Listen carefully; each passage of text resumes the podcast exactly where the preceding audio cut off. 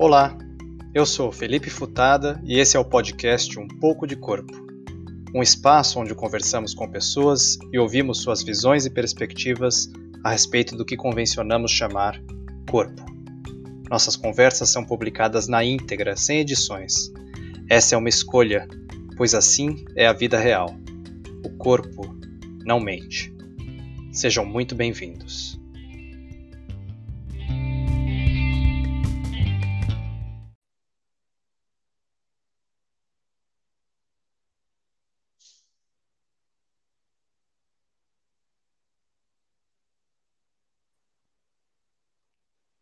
Alô?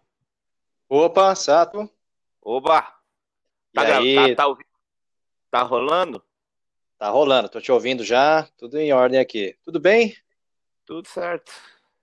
Maravilha. Sato, obrigado pelo seu tempo aí. Sei que sua agenda é corrida, parece vereador aí em ano de campanha.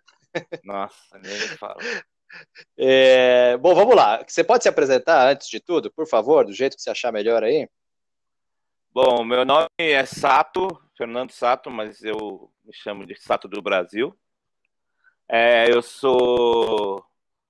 ãh, eu trabalho com. Eu sou designer gráfico, sou também artista de rua, artista de intervenção.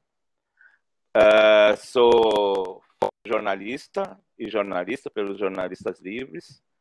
E sou integrante de alguns coletivos de arte, de arte política, como a Casa da Lapa, que tem 15 anos, a Frente 3 de Fevereiro, que discute o racismo, ah, os Jornalistas Livres, que é essa rede de, de jornalismo independente, o Aparelhamento, que trabalha junto com o Movimento de Moradia, e o, e o Condomínio Cultural, ali na, na Vila Ângelo, que também eh, faço parte ali da equipe da Rádio Comunitária. Aham, pouquíssimas coisas, né? Muito bem. Cara, então é o seguinte, a ideia desse podcast aqui, eu não sei se você teve a oportunidade de ouvir algum, é conversar com as pessoas é, e ouvir delas um pouquinho qual que é a visão, o entendimento que elas têm de corpo, do ponto de vista do que elas fazem, né, no dia a dia e misturando um pouquinho aí com a trajetória de cada um e tudo mais. E então, assim, eu sei que você faz um monte de coisa, mas eu vou começar puxando um pouquinho para o lado da, da, da exploração da fotografia e tudo que você faz nesse, nesse universo. Você acha que o corpo tem uma função específica aí nesse, nesse universo da fotografia? Ah, com certeza, com certeza. Assim, eu sou fotógrafo é, exclusivamente celular. Eu sou, eu Aham. trabalho com celular, mas me considero um fotógrafo. Eu faço os trabalhos, vários trabalhos com o meu, com o meu celular mesmo. E aí eu posso dizer que existem até diferenças entre o fotógrafo com uma câmera de fotografia comum a- em- e várias diferenças comigo, por exemplo, que trabalho com celular, né? É, Aham. mas falando sobre fotografia em si, o, o seu corpo é, e, e- e a, e a câmera fotográfica ou o celular é, é, funcionam como uma coisa só, né? É, como o pincel do pintor, como como como ah, enfim, como as mãos para quem, quem trabalha com as mãos ou, ou é- é uma extensão do corpo, né? Então Uhum. é, já aí tem uma presença do corpo grandiosa. Só que além disso, é, o, fotógrafo trabalha com um objetivo, né? Com um objeto a ser fotografado, que pode ser uma pessoa, que pode ser um lugar. E você precisa de uma relação com esse, com o que vai ser fotografado, e o seu corpo de- se, se diferencia de acordo com cada coisa que você vai é, fotografar. Principalmente quando você fotografa pessoas, né? Eu sou um fotojornalista, então eu trabalho fotografando o que está acontecendo na- no, no- no espaço público e tal. Então você sempre tem essa relação do seu próprio corpo com o corpo de quem que você vai, vai, vai fotografar. Então o seu corpo se transforma dentro dessa, dessa realidade, assim. E você tem que se moldar dentro da, do território a partir dessa, dessa ligação entre o fotografado e você como fotógrafo. Aham, É. Ma- Mais ou menos Não, eu isso. gosto- mas- Diga. Sim, sim, sim. Não, e eu gosto de pensar nisso porque o pessoal adora falar dessa coisa de momento presente, vai fazer retiro, vai fazer meditação. Eu trabalho com esse tema também na meditação. Sim. E eu costumo brincar que você pode trabalhar, ficar anos aí enclausurado no, numa caverna, ou você pode virar fotógrafo, né? Porque não há a menor chance de você ser fotógrafo e não lidar com essa coisa do momento presente, que se fala tanto nessa coisa da meditação. Sim. Ou você está ali ou você não está, né? Sim, e, e, você e essa percepção do que está acontecendo, né? É, é, você é fotógrafo, eu me sinto é, em cada fotografia que eu faço, eu me sinto um fotógrafo diferente, dependendo de quem eu estou fotografando. E eu, eu, eu assim, é, não sei se todos os fotógrafos trabalham dessa forma. Eu, como trabalho com celular, e aí a gente vê uma diferença do seu corpo, como trabalha o seu corpo diante disso. É, uma câmera fotográfica, você pode fazer fotos lá de longe, mas se aproximando muito, dependendo da, da objetiva que você estiver usando. Você pode chegar muito mais próximo do que você quer fotografar, como, por exemplo, numa manifestação de rua, é, de uhum. longe, entendeu? E aí o seu corpo tem uma presença um pouco menos presente dentro da cena que você está fotografando. No meu caso, é impossível. A minha relação com o meu corpo e o corpo de quem eu estou fotografando estão é, muito próximos. Eu, como tenho que fazer as fotos de celular, eu tenho que estar tá muito próximo dessa, dessa, por exemplo, dessa pessoa quando eu estou fotografando uma manifestação de rua. E só que ao mesmo tempo eu não posso ser a cena dessa foto, porque eu só estou, na verdade, é, mostrando o que está acontecendo ali. Então eu tenho que me tornar, de certa forma, invisível. Acho que os grandes fotógrafos são, de certa forma, pessoas invisíveis, que se tornam invisíveis. Não que ela não tem relação com o que está sendo fotografado, mas ela, ela, ela, ela se mantém dentro de uma cena que tem que simplesmente aparecer. O, o importante é só a cena mesmo ou a pessoa, ou o que tá, você está fotografando. Então, você, o seu corpo entra e sai dessa cena com muita rapidez, com muita, você tem que se moldar ao território que você está. Quer dizer, o seu corpo, eu, eu fico muito cansado depois que eu faço uma cobertura grande assim, porque é, é uma, o seu corpo vai em certos, você trabalha todos os músculos do seu corpo, porque você uhum você chega ao mesmo tempo muito perto, mas ao mesmo tempo tem outras pessoas atrás de você que também estão fazendo a mesma coisa que você, que também estão fotografando aquilo. Então você tem que se tornar meio invisível. Você entra na cena para fazer a cobertura dela, mas você tem que sair logo depois e ser meio imperceptível, porque você não pode atrapalhar a cena que está acontecendo, né? Então é, é, é, é, é no meu caso, que é um celular, o corpo ele, ele, ele quase é um, uma ameba, porque você vai se moldando ao espaço que você está, você vai entrando e saindo. É muito louco, assim, mas é, eu me sinto meio assim, você é quase um contato e improvisação. Adorei, é, eu, vejo muito por aí, adorei você falar isso, porque eu acho que é por aí, a fotografia tem esse jogo mesmo. A, a, pessoal fala que tira foto, mas a gente tira, na verdade, a gente ganha, né? Quem tira foto. Sim, sim foto não claro. se, se, ganha. Legal. Ô, Sato, você é. tem todo esse aí político, né? De intervenção, de participação em vários coletivos e tudo mais. A sim, história, sim. assim, a, a, história com a Gazão lá, a gente fala, né? Que a história é, depende de quem conta a história, né? Então ela pode ser inclusive manipulada ao longo dos anos tal. A fotografia ela pode ser meio que uma, uma contra-arma nesse sentido, porque a, a, fotografia é o fato, tá ali, é olhar. É, é... Você acha que, em certa medida, então, a fotografia pode servir como aliado para explicar a história, os, os fatos e tudo mais? Sim. Não permitir tanta manipulação ao longo do, dos discursos aí? Sim, eu acho completamente. Assim, nos dias de hoje, eu é, concordo totalmente com isso, tanto que os jornalistas livres, por exemplo, sempre uma das, das, características quando você apresenta jornalistas livres é que a gente faz uma contranarrativa da grande mídia. O que seria isso? Né? Na verdade, é, é, não é só o fato de eu trabalhar com celular, mas o, o, o, o fotógrafo de, de mídias alternativas, de mídias colaborativas, como é o caso dos jornalistas livres, que tem sua, seu, seu seu cerne ligado aos direitos humanos, é, a gente, exatamente, o seu corpo funciona de outra forma. Porque, por exemplo, se eu estou numa manifestação. Por exemplo, a, o que, que a Globo faz numa manifestação? Se vocês perceberem numa manifestação como que a, a Globo se, se, se comporta, é, quando é uma, uma, uma manifestação da esquerda, ela se afasta. Então, ela só mostra lá de cima e ela tenta uhum. impessoalizar essa cobertura.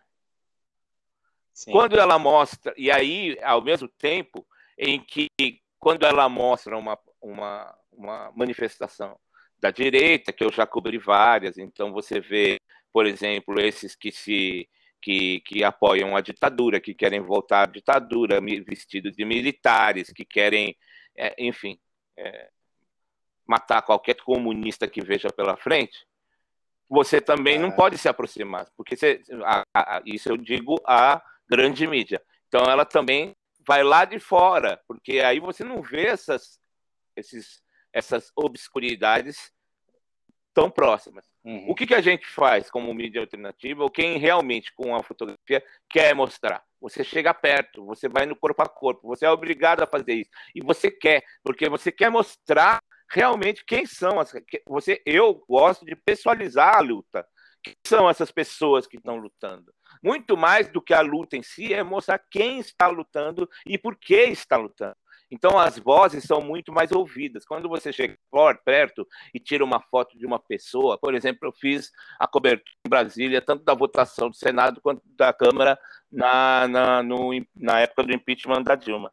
A, é, você via quem eram aquelas pessoas que estavam apoiando a Dilma, no caso, cada um tem suas verdades, mas enfim, a gente estava cobrindo isso. Uhum. E, e você via, então são aquelas, você via que a maioria eram trabalhadores da, da, da, da terra, eram pobres, eram negros, eram indígenas, e você via uh, nessa cobertura, chegando próximo, a tristeza e o porquê dessa tristeza de, de cada pessoa que estava ali.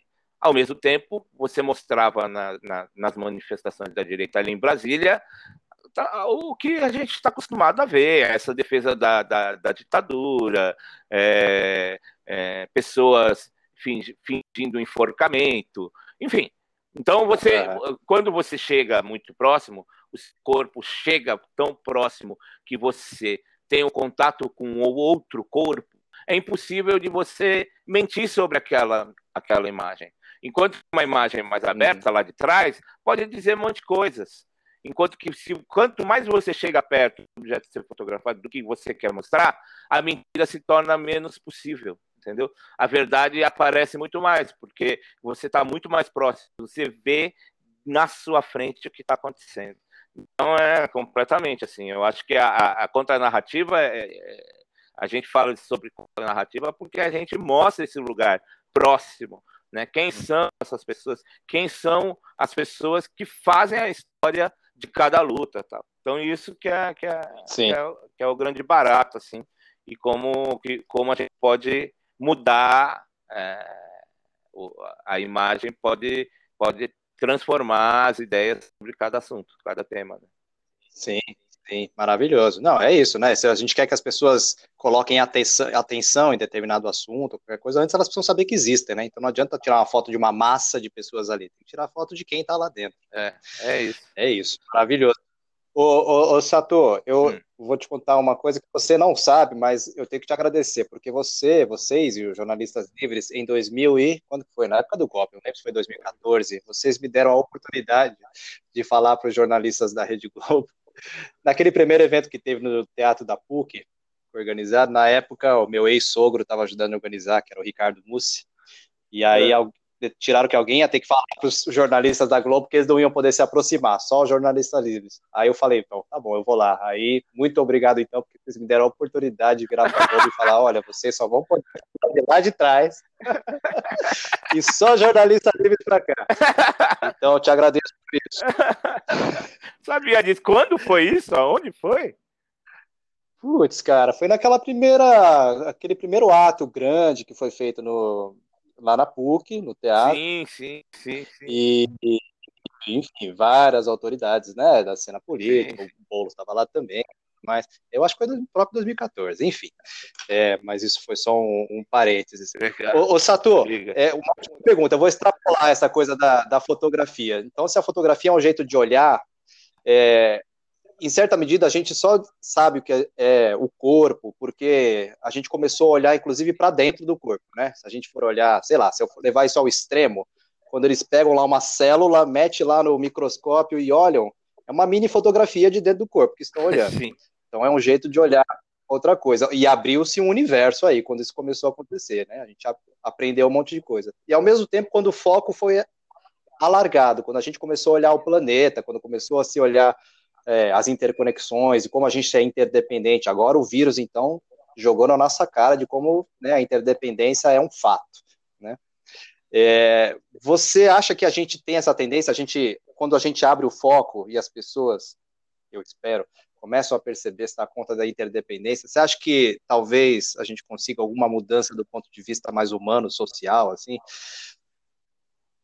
Cara, eu acho eu, eu tô falando isso por duas coisas, né? Porque. Tá lá, é. ah, oi? Ficou. Ih, ficou silenci... silenciou aqui.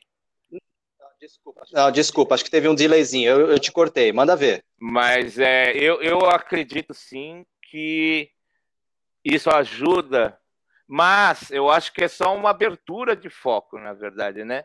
É, que faz. É, é, hoje eu estava dando, fazendo uma oficina sobre a arte e a intervenção urbana ou ações diretas para que você possa discutir certos temas. Então, isso é uma coisa que eu fiz, por exemplo, no Jornalistas Livres.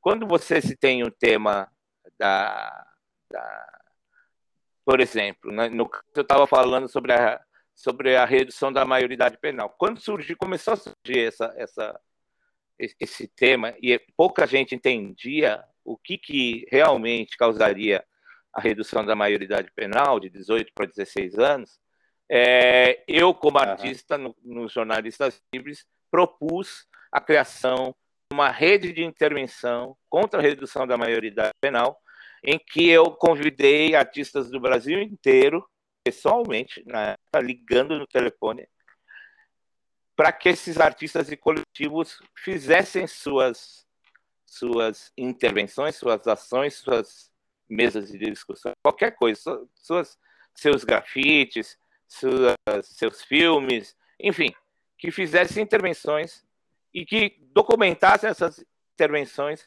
para que a gente postasse e, e, e, e, e viralizasse todas essas discussões. Na verdade, o que aconteceu? A gente, enquanto esse assunto não era falado, a gente fez um sábado inteiro em que todos iam para a rua fazer suas intervenções nesse mesmo dia. E aí todas as documentações iam chegando e a gente ia alimentando a página. Tanto que, por causa de ter. Então, você ia lá para o centro e tinha um monte de artistas fazendo coisas, né? Lambi-lambi, grafite, bandeiras. A gente abriu uma bandeira de 30 por 30 metros no, no viaduto chá. Tinha, a gente conseguiu é, é, fazer lambes das tirinhas do, da Laerte. Um monte de gente na rua fazendo coisa. E aí a, a, a UOL e a Folha chegaram para a gente e, e mostraram todas essas ações na galeria de, de, fotos, tanto da Folha quanto da, da, do UOL, aquela galeria do dia das imagens. E aí isso viralizou gigante. Então a gente hackeou a, a discussão dos temas daquele dia, trazendo em voga o tema da, da, da, da, da redução da maioridade penal. Foi um puta aquele sucesso né, para os jornalistas livres e eu como artista, porque foi discutido. Então a gente abriu a discussão. A partir daí, realmente, a gente começou a perceber que em todos os lugares começou-se a discutir a redução da maioridade penal, até o momento que até hoje não se aprovou a redução da maioridade penal por causa desse, desse, de, dessa contranativa. Mas é preciso que, além de você abrir o foco e trazer as percepções, não só sobre temas, temas é como esse, mas pensamento de planeta, por exemplo, pensamento como que a natureza, o que, que é realmente, porque é, você falar que estamos num tempo de uma pandemia de um vírus que é super super agressivo, a gente tem que pensar por que, que esse, esse vírus apareceu, se até hoje não ter, tinha aparecido, né? O, o, o, o que está acontecendo na, nesse planeta para que isso esteja acontecendo agora, né? Não é só a, a, o, o, caso do, do, do, da, dessa pandemia, mas a gente teve H1N1, teve SARS, teve a gripe, qual foi aquela gripe que a gente tomou vacina e tal? E tivemos vários. Oh. Que até ah. teve. Então, nos últimos anos, é, é, não foi só que teve o, a, o coronavírus, tiveram várias outras. Teve o ebola na África e conseguiram, por um, né, conseguiram é, reduzir, minimizar os efeitos dessas, dessas, dessas pandemias, mas está acontecendo uma atrás da outra. Então a gente tem que a gente começa a perceber que é são que o ser humano está fazendo alguma coisa no planeta que está realmente trazendo é, novas é, formas de, de, de, O planeta está reclamando como se tivesse uma dor de barriga porque a gente está fazendo besteira, né? E a gente está fazendo muita coisa errada. Uhum. Então você começa a perceber isso, mas uhum. esses assuntos, e aí você percebe, as imagens são muito importantes. Quando você tem fotógrafos que enfrentam o perigo das queimadas no Pantanal e na Amazônia para mostrar o que está acontecendo, a gente não pode só chorar sobre a jacuatirica que está morta na beira da estrada. A gente tem que chorar sobre o porquê, como que acontece, o porquê que está acontecendo essa série de queimadas, porquê e quem são os agentes de que patrocinam, entre aspas, e também realmente é essa, é, é essa destruição da natureza. E aí você começa a abrir o foco para fronteiras agrícolas, para o consumo insano, para o capitalismo completamente selvagem. Você começa a trazer esses, a, a percepção. Mas essas discussões, é isso, tem que ser colocadas na mesa e, é, e elas serem realmente é, discutidas muito para que as pessoas tomem tomem contato com o que realmente está acontecendo. Mas eu acho que é, o papel da, da, o papel da gente, o papel de quem traz isso à tona é super importante. E, é, mas é um, é, é, é, ainda é um momento que a gente está aprendendo a abrir o foco e manter o foco nesse foco aberto. Então, então a gente agora tá porque a uhum, gente uhum. discute, por exemplo, salvar a Amazônia aqui em São Paulo e ninguém, a gente fez um trabalho sobre o Rio Tietê, né, sobre isso daqui. E aqui ninguém liga para o nosso rio,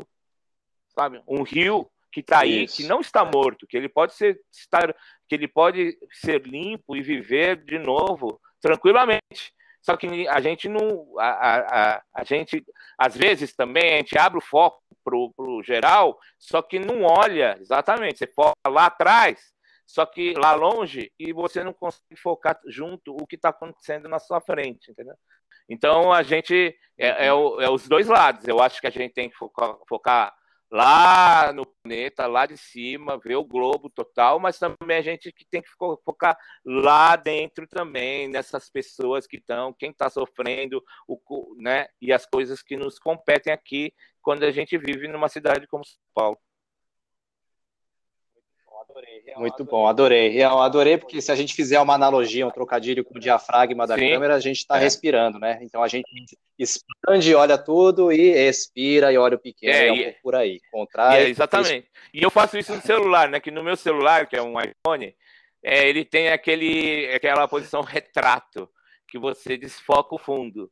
Só é. que ao mesmo eu sempre faço as duas percepções, na verdade. Eu, às vezes, boto um, primeiro, um personagem em primeiro plano e desfocando esse geral, mas eu também, logo depois, eu faço na mesma cena, eu faço com o fundo e a frente, porque às vezes você traz é uma diferença de narrativa as duas, sabe? Então é, é, é meio na, uhum. na, é, é isso. Você tem que e o fotógrafo faz muito. Ele tem que estar, tá, ele sempre está. Acho que uma das funções do fotógrafo é estar tá ligado que, no que está lá longe e o que está aqui perto. Você tentar trazer essa, essa a narrativa desses dois, desses dois pontos, né?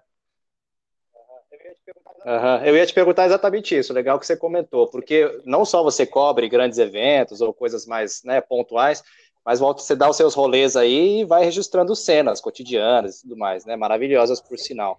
Você está sempre retratando, sua sempre. mente está sempre retratando, seu olho está sempre tirando sempre, fotos? Sempre. É um vício, na verdade. E é, e é muito louco, porque assim, eu sou um cara que trabalho a imagem desde muito tempo. Então, eu me formei em publicidade, eu abafo o caso, mas era porque era uma faculdade que era possível ser feita. Eu gostaria de ter feito artes plásticas, mas artes plásticas demandaria muito tempo, eu tinha que trabalhar para pagar as faculdades, os estudos, tal, então eu não conseguia. Então eu fui fazer publicidade. E aí eu fui, como eu gostava de imagem, fui trabalhar como designer e diretor de publicidade, tal. E eu trabalhei em várias agências, eu era um cara meio nervoso também, então eu não aguentava muito esse ambiente. Então, eu trabalhei em grandes agências, trabalhei em é. agências é. menores, trabalhei em agências de promoção, de design, de marketing de incentivo e, e, e promoção. Então, eu trabalhei, tra trabalhei a imagem nesses, todos nesses ambientes. E você, apesar, além de perceber que publicidade só serve para vender sabonete, é, você percebe que cada tipo de, de, coisa, a imagem funciona de uma forma e você tem que trabalhar a, a, imagem de uma forma diferente. Então, quando você faz uma publicidade de televisão, a imagem pode ser de uma forma, tem uma velocidade diferente, tem uma presença diferente, tem uma percepção e uma distância diferente de um material, de um quando você trabalha a imagem no material promocional, quando você trabalha a imagem no design de produtos. Então, você, tudo, a imagem é diferente. A única coisa, eu trabalhei em todos esses ambientes. A única coisa que eu não conseguia fazer era fotografia, que eu adorava, mas eu não, eu não tinha grana para comprar uma boa câmera de fotografia, que era muito caro, entendeu? É, tenho 50, 52 anos, uhum. quer dizer, quando eu comecei essa vida, né, que eu poderia ser, ter me tornado um fotógrafo de câmera, as câmeras eram muito caras, então eu não tinha condições financeiras para ter isso. Então eu fui trabalhando design e tal. Aí surgiu o celular. Aí eu falei, ah, mano, é isso que eu vou fazer. E aí eu comecei, claro, eu tenho uma certa obsessão para ter um celular bom, para que as imagens sejam boas. E hoje em dia, as câmeras, claro, nunca vão chegar a ser câmeras fotográficas. Celular, celular, a câmera fotográfica digital é câmera fotográfica digital e a câmera fotográfica que é analógica também é diferente da câmera digital. Então, todas diferentes e você tem diferenças e você tem limites e você tem obstáculos e tem transposições que são diferentes de cada coisa. Então, por que, que eu, qual que era a pergunta? Nessa eu me perdi. Não, eu acho que você respondeu. Estava falando um pouquinho sobre essa trajetória aí é, mesmo. É... De, das escolhas, inclusive, é, inclusive eu ia expandir, ia encarnar aqui o psicanalista de boteco e ia voltar mais atrás antes, porque você falou da, você falou da sua, do seu interesse pela fazer formação em artes e tal. Por que que você acha que você se interessava por isso? Assim, você tem, você sabe buscar lá atrás? Da onde eu, eu que veio da... esse seu interesse Sim. pelo, pelo indivíduo, vamos eu dizer assim? Eu sou da periferia, é. né? Eu cresci é, na Zona Norte, ali, próximo ao Jardim Peri, Horto Florestal, Mandaqui. Meus pais casa, meus pais faleceram, mas a casa deles continua ali no Mandaqui, que é a Zona Norte, lá na Zona Norte, ao fundo da cidade, ali, próximo já à Serra da Cantareira. Então é uma fronteira da cidade, é onde as uhum. pessoas não vão, porque elas não passam por ali. Elas, na verdade, é um lugar que as pessoas não passam, as pessoas vão, terminam ali, né?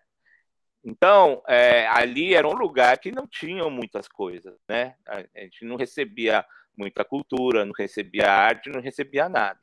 Mas uma das coisas que acontecia e acontece até hoje na zona norte, nas periferias, é a arte de rua.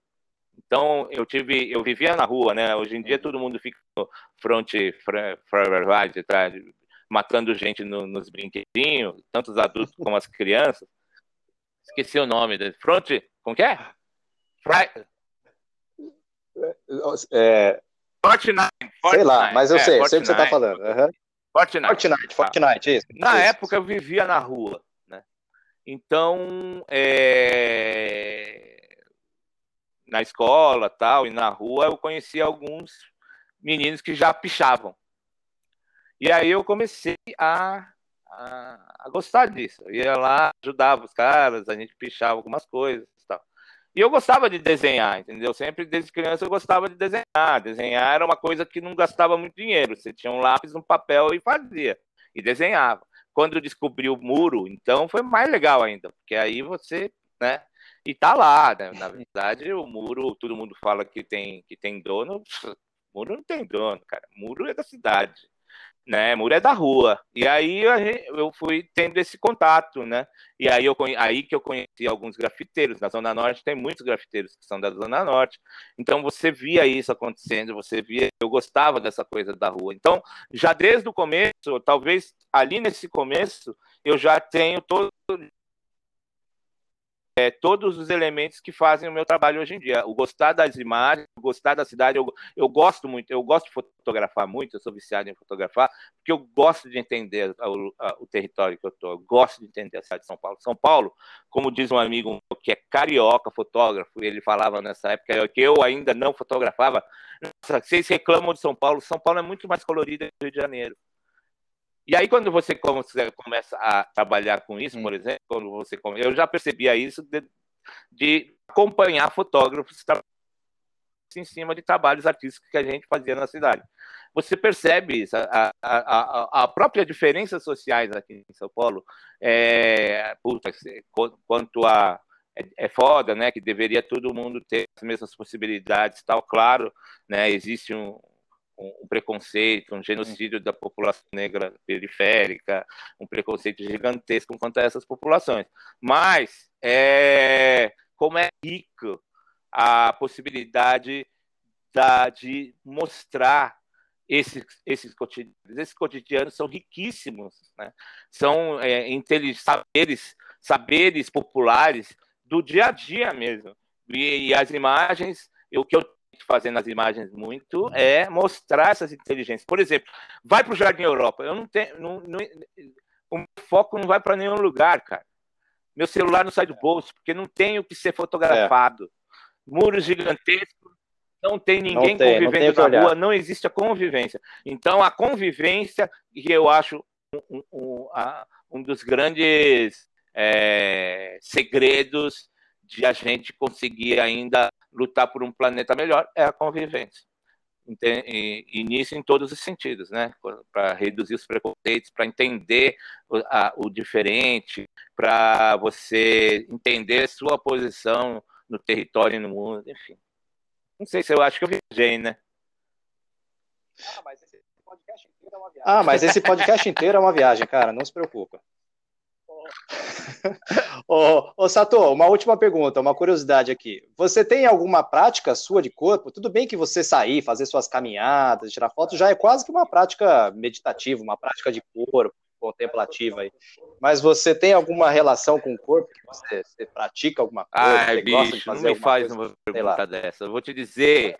Não, é uma coisa que me, me. Puta, é um erro na minha vida, assim que eu reduzi por completo o, o, o que eu faço com o meu.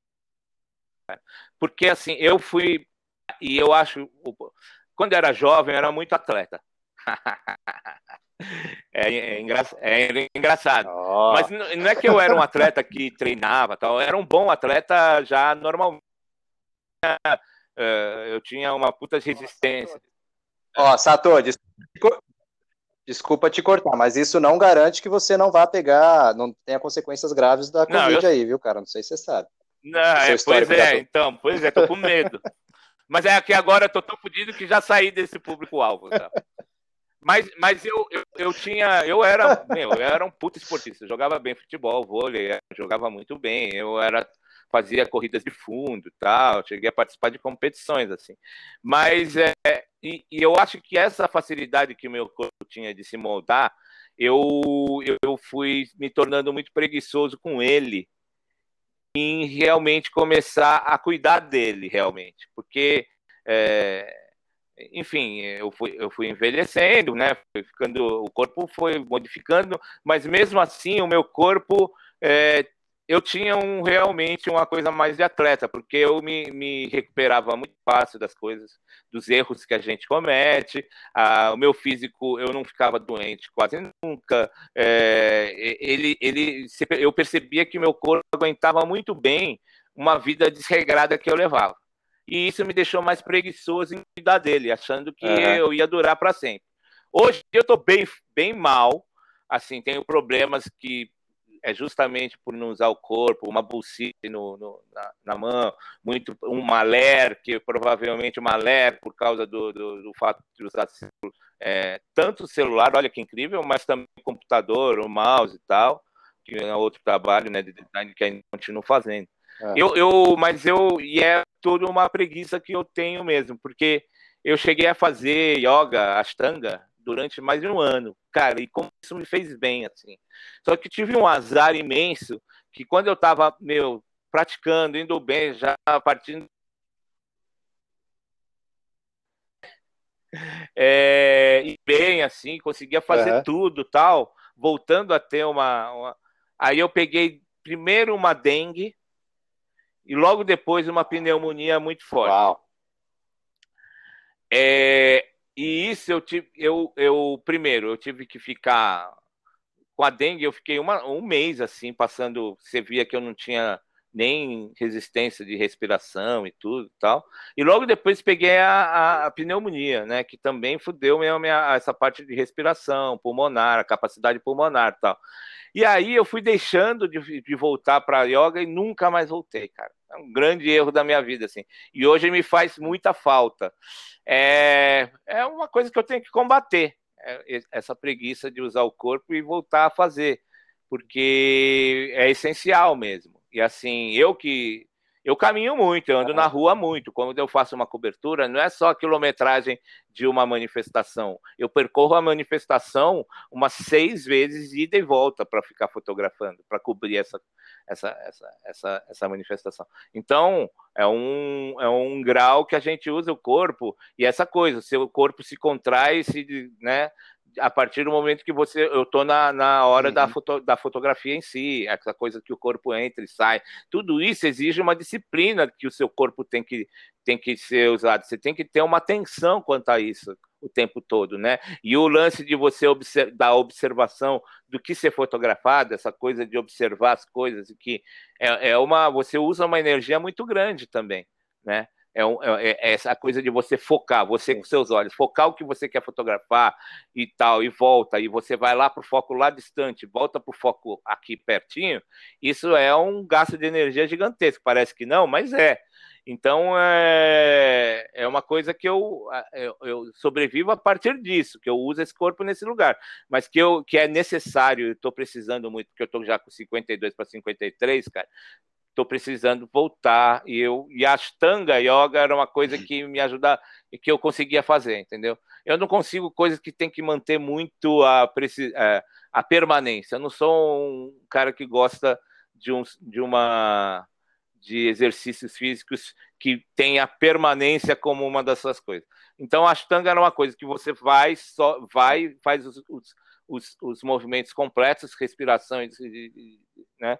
e que você e aí é, eu, é, é um exercício que tem mais a ver com o que eu gosto, assim, né?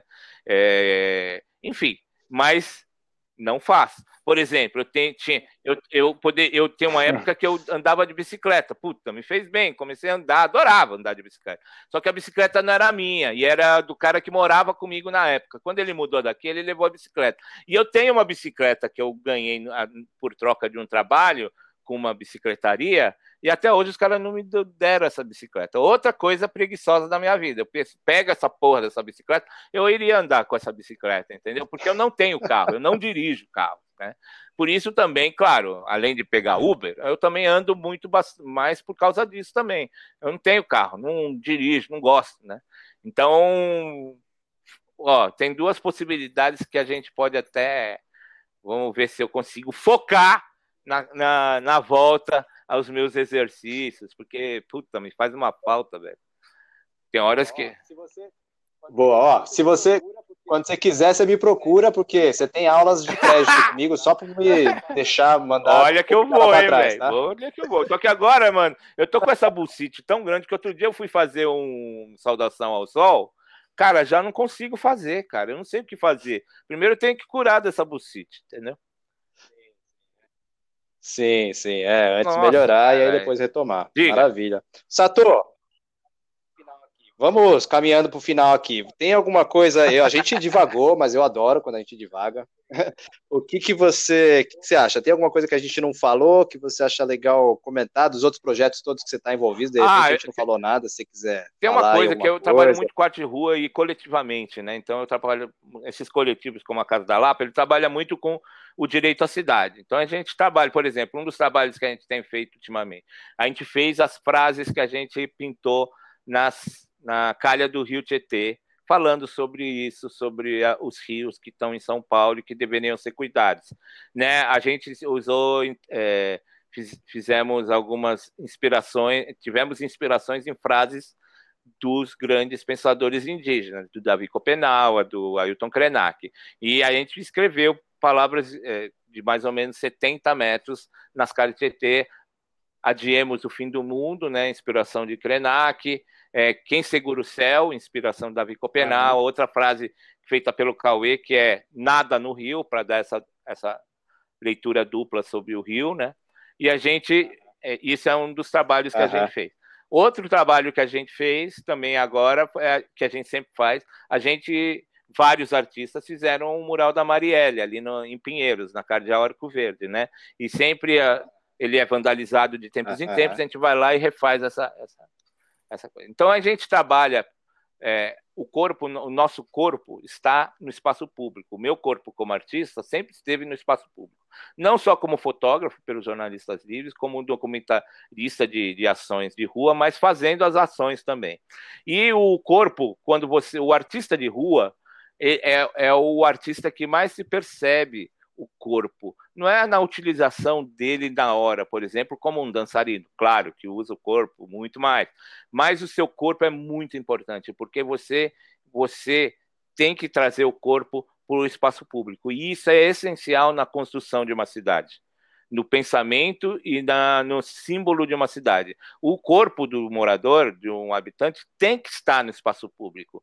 Tem que aquilo, a cidade tem que ser de quem mora nela. E aí, isso, o corpo é muito importante. Então, a gente sempre está, eu como artista de rua, sempre estou na rua. Por isso que meu trabalho de jornalistas livres também foi facilitado, porque eu gosto de ser também.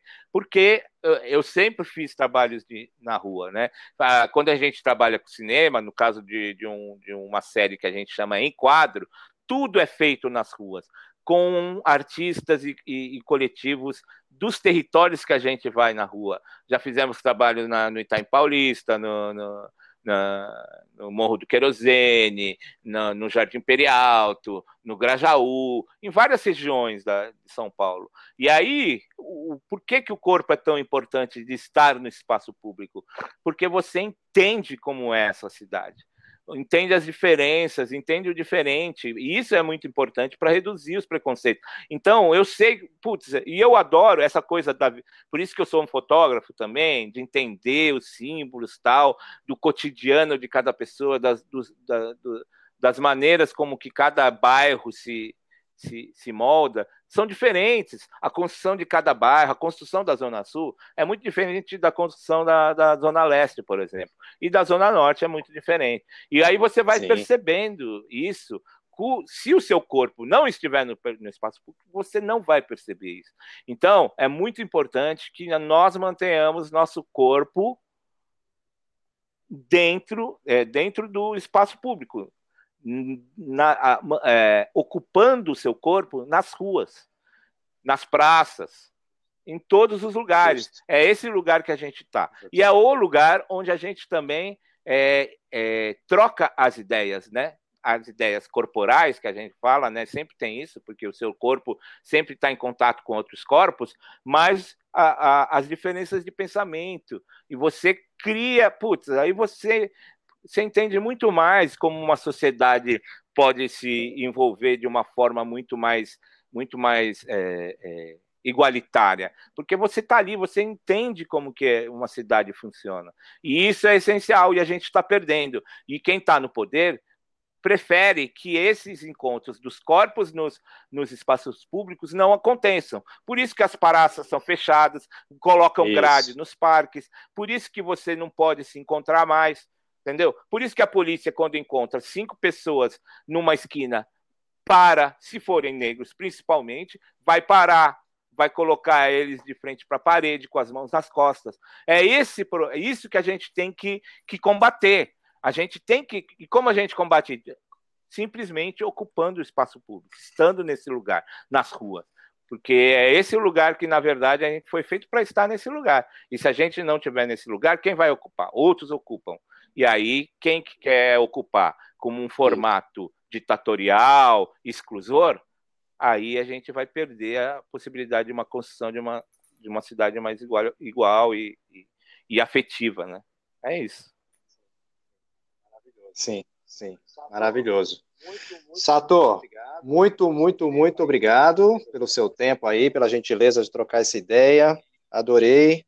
E, cara, o que puder ajudar aí para você se manter na sua Fechado. atuação, por favor. Ah, vou fazer. Quando eu tiver com, e... pelo menos fazer umas posições de, de yoga ou de alguma coisa, eu te falo porque eu tô precisando. É nóis, cara. E é isso aí. Fechado, Nos vemos Felipe, pela rua, prazer, então. Obrigado por, pelo convite aí. É, pô, tamo junto mesmo. E um abraço aí. Vamos, vamos nos ver mais aí pela rua. Eu já tô voltando, mas com seus, cada um né, com os cuidados devidos, mas é, é bom a gente voltar mesmo. Valeu. É isso aí. Abraço. Valeu, um abraço. Aí eu saio aqui? Tchau, tchau. É só desligar aí que acabou já. Valeu. Vou desligar abraço. aqui. Valeu.